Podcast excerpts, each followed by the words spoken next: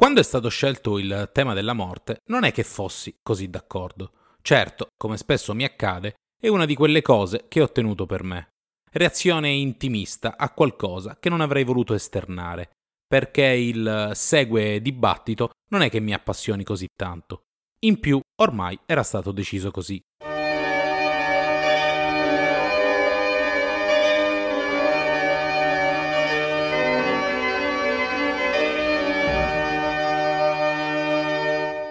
Questo è Journalism, il podcast di Francesco Certo. Segui i tuoi gelatini preferiti su Instagram e su Spotify. La morte è una paura con cui ogni essere umano è costretto a convivere. Un paradosso da cui nessuno può sottrarsi. Anche quelli che ne rifuggono, anche quelli che si dicono pronti. Ma perché mai dovremmo essere pronti a spegnerci, a non esistere più? Chiaramente, in questi casi, si parla sempre di morte anticipata, nel senso di giunta prima di un numero accettabile di anni vissuti. Con la morte il mio rapporto è vecchio di una trentina d'anni, anzi qualcosa in più. Avendone io 39 è facile intuire che sia una coscienza alla quale mi sono arreso in età prescolare. Il eh, ricordo nitido mi porta agli anni delle stati dai nonni. Una luce che sfiora di taglio una collina, questa è quasi una citazione, come ricordo vivido della fulminea presa d'atto che un giorno tutto si spegnerà. Che non ci sarai più, che il mondo andrà avanti e tu no. Ecco, la cosa che mi infastidisce di più è il non farne parte. Un po' come per la storia, perché anche il non aver partecipato ad alcuni periodi mi fa girare ampiamente i coglioni. Allora, probabilmente, il mio è un problema di ego riferimento preciso. Io devo esserci. Non sarà così, ma credo che questa voglia energica si disperda col passare del tempo.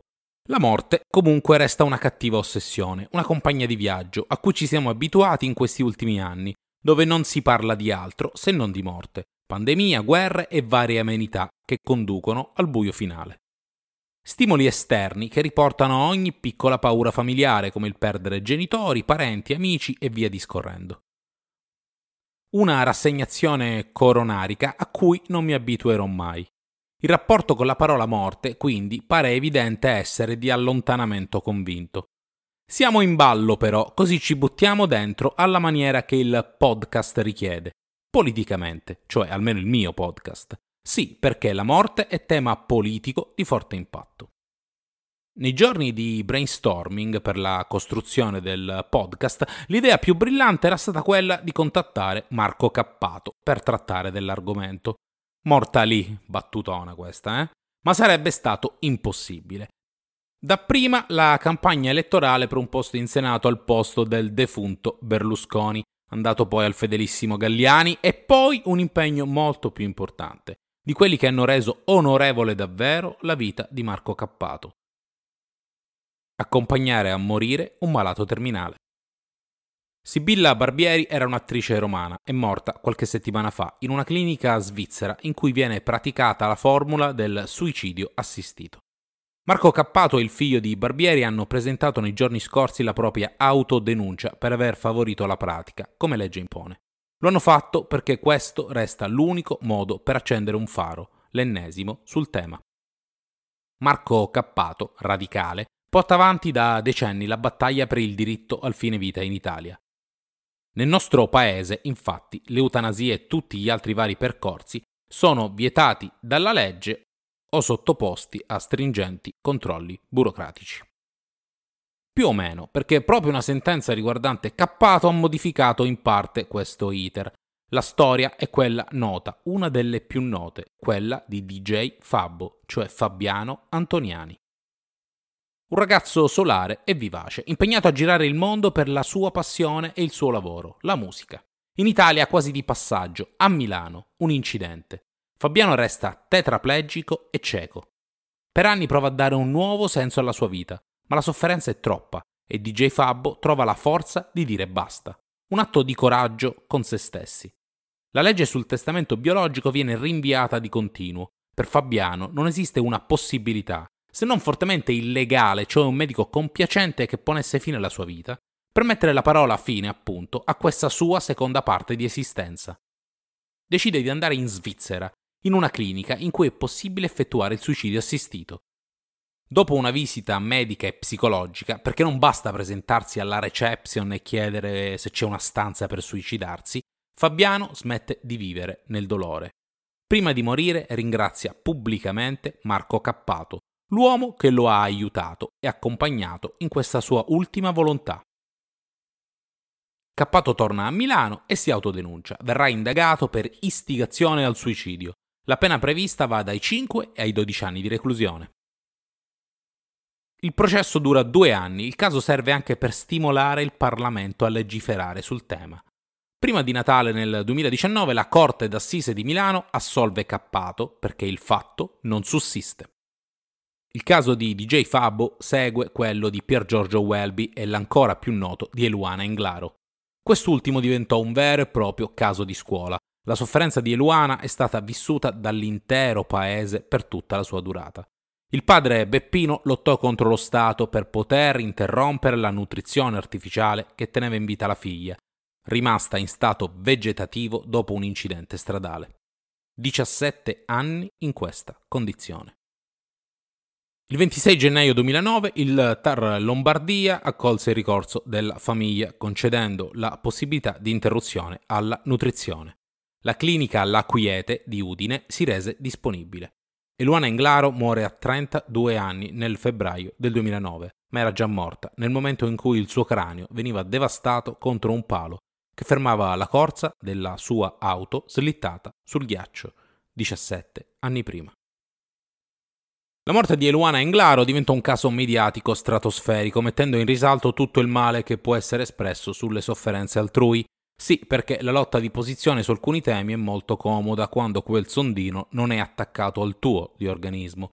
Un paese arretrato come l'Italia vive ancora di retaggi religiosi, un male mondiale di cui nessuno Stato, anche quelli che si ritengono più civili, riescono a liberarsi.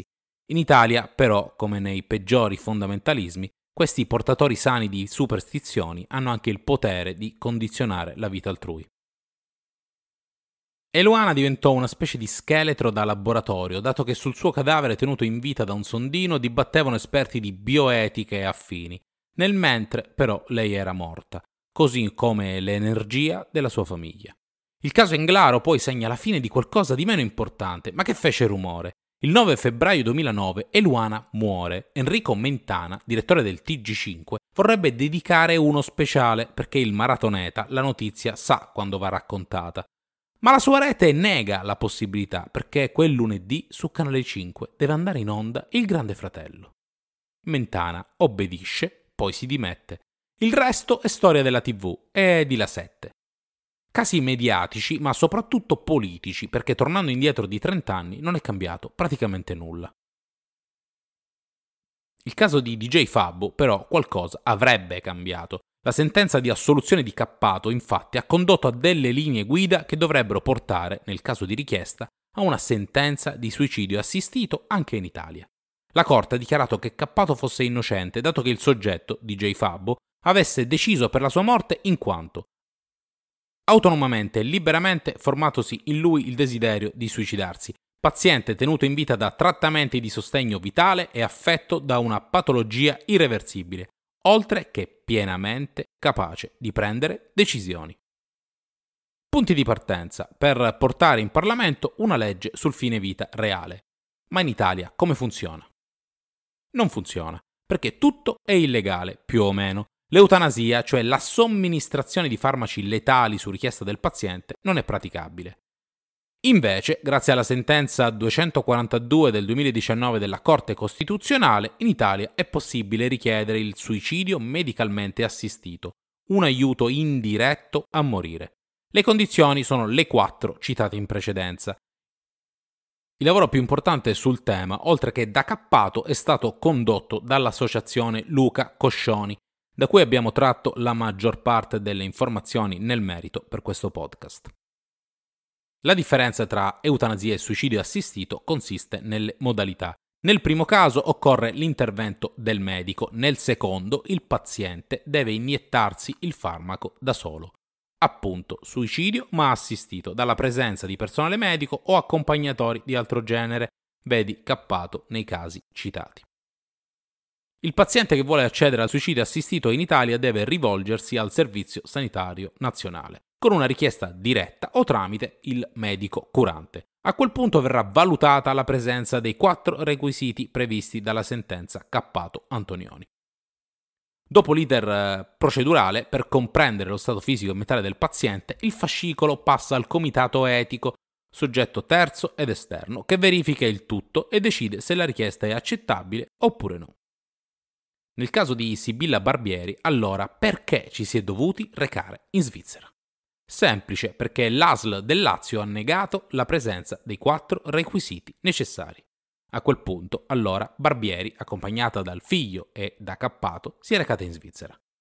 Ah, non è mica gratis, servono fino a 10.000 euro per il trattamento nelle cliniche denominate della morte.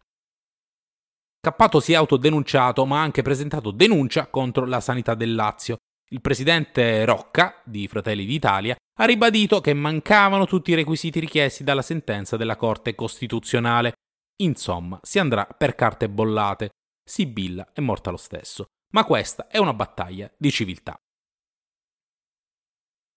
Il caso è chiaramente politico, ma sarebbe ridicolo farlo diventare partitico, perché gli anni di Eluana, di Welby e Fabo dicono che al governo non c'era mica questa destra oscurantista, No, infatti la battaglia sul fine vita è peculiarità di Cappato, che è un membro dei radicali, vecchio cavallo di battaglia dell'unica corrente politica che pensa anche a come si vive su questo mondo. La battaglia sull'eutanasia in Italia è molto complicata. Con la proposta di legge sul fine vita passata alla Camera nel marzo 2021 è rimasta ferma al Senato. Probabilmente impossibile per un paese tanto terrorizzato dall'opinione della Chiesa fare un passo del genere tant'è che anche in presenza di sentenze come quella sul suicidio assistito si è composto un percorso tale da poter stoppare l'iter. Certo, nulla deve essere automatico, ma pare chiaro che la volontà sia quella di non facilitare la morte con dignità. Il caso è soprattutto politico, visto il taglio moralisticamente bigotto imposto dall'attuale governo. Che Cappato si sia scontrato contro una regione a guida Fratelli d'Italia non è poi così casuale. Sul tema, infatti, esiste una presa di posizione politica che resta ferma tra il non concedere diritti e lo sperare nei miracoli. Al netto di aver coscienza che i miracoli non esistono, chi governa dovrebbe essere terzo alle influenze di tipo religioso. Così non è, infatti il governo Meloni è stato protagonista di un'altra pagina dimenticabile. Il caso di Indy Gregory, premessa. Questo podcast viene registrato nelle ore in cui si decide per lo stop definitivo ai trattamenti. Ma chi è Indy Gregory? Una neonata di 8 mesi, affetta da una grave patologia mitocondriale. Ecco, io non so cosa significa e cercare su Google il significato non è così interessante. Basta quello che dicono i medici. Indy non ha speranze.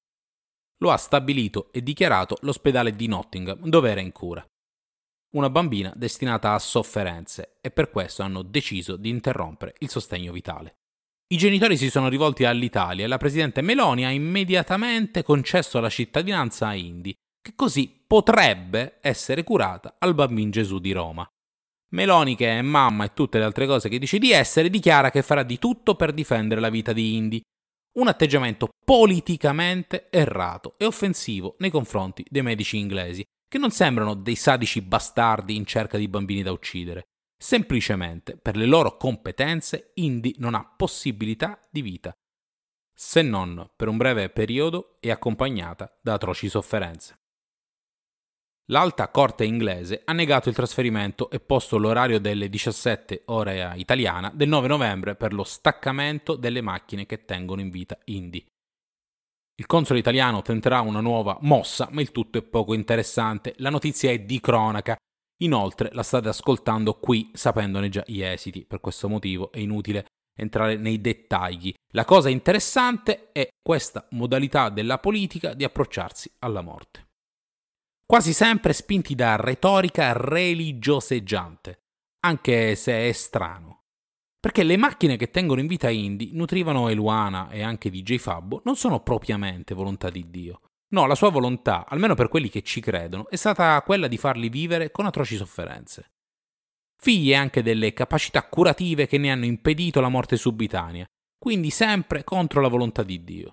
Insomma, questo Dio spinge le coscienze di chi vuole evitare la morte, ormai medicalmente certa. Ma è stato lui, sempre secondo il loro credo, non il mio, a mettere queste anime di fronte a sofferenza, morte e soprattutto di fronte alle vostre inutili parole, comprese le mie.